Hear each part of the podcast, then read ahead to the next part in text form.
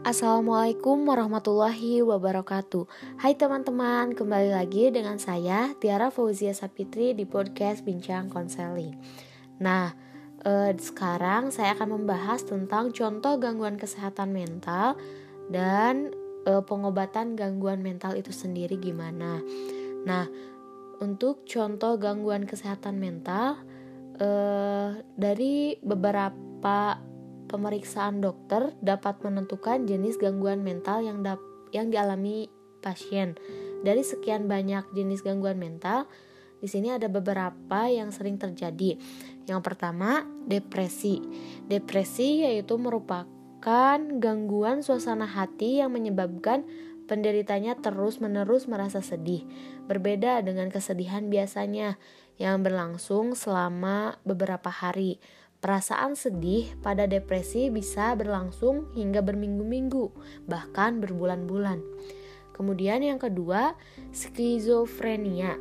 Ini adalah gangguan mental yang menimbulkan keluhan halusinasi, delusi, serta kekacauan berpikir dan berperilaku. Skizofrenia ini membuat penderitanya tidak bisa membedakan antara kenyataan dengan pikirannya sendiri. Kemudian yang ketiga, gangguan kecemasan. Gangguan kecemasan ini merupakan gangguan mental yang membuat e, penderitanya merasa cemas dan takut secara berlebihan. Dan terus-menerus dalam menjalani aktivitas sehari-hari. Penderita gangguan kecemasan ini dapat mengalami serangan panik yang berlangsung lama dan sulit dikendalikan.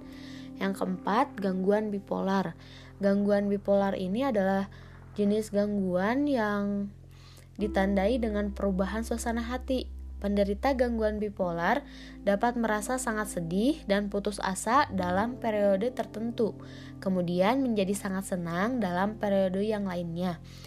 Yang terakhir, yang kelima, gangguan tidur. Gangguan tidur ini merupakan e, perubahan pada pola tidur yang sampai mengganggu kesehatan dan kualitas hidup penderitanya. Beberapa contoh gangguan tidur ini adalah sulit tidur, insomnia, mimpi buruk, parasomnia, atau sangat mudah tidur, narkolepsi. Nah, itu untuk e, contoh gangguan kesehatan mental. Kemudian, pengobatan gangguan mental. Pengobatan gangguan meta mental itu sendiri e, tergantung pada jenis gangguan yang dialami dan dilihat dari tingkat keparahannya. Selain terapi perilaku kognitif dan pemberian obat, dokter juga e, akan menyarankan pasien menjalani gaya hidup yang sehat. Nah, jadi ada tiga pengobatan gangguan mental terapi e, perilaku kognitif dan pemberian obat-obat yang terakhir perubahan gaya hidup menjadi lebih sehat. Nah, untuk terapi perilaku kognitif ini yaitu jenis psikoterapi yang bertujuan mengubah pola pikir dan respon pasien dari negatif menjadi positif. Terapi ini menjadi pilihan utama untuk mengatasi gangguan mental seperti depresi, skizofrenia, gangguan kecemasan, gangguan bipolar, dan gangguan tidur. Pada banyak kasus, dokter akan mengkombinasikan terapi perilaku kognitif dan obat-obatan agar pengobatan menjadi lebih efektif. Kemudian uh, untuk peng, untuk cara pengobatannya dengan diberikannya obat-obatan untuk meredakan gejala yang dialami penderita dan meningkatkan efektivitas psikoterapi, dokter dapat meresepkan sejumlah obat seperti antidepresi, depresan, antipsikotik, pereda cemas, kemudian mood stabilizer. Nah, itu untuk obat-obatan. Kemudian diberi adanya perubahan gaya hidup menjadi lebih sehat. Nah, e, menjalani gaya hidup dapat memperbaiki kualitas tidur penderita gangguan mental e, yang mengalami gangguan tidur, terutama bila dikombinasikan dengan metode pengobatan seperti terapi kognitif dan diberikannya obat-obat.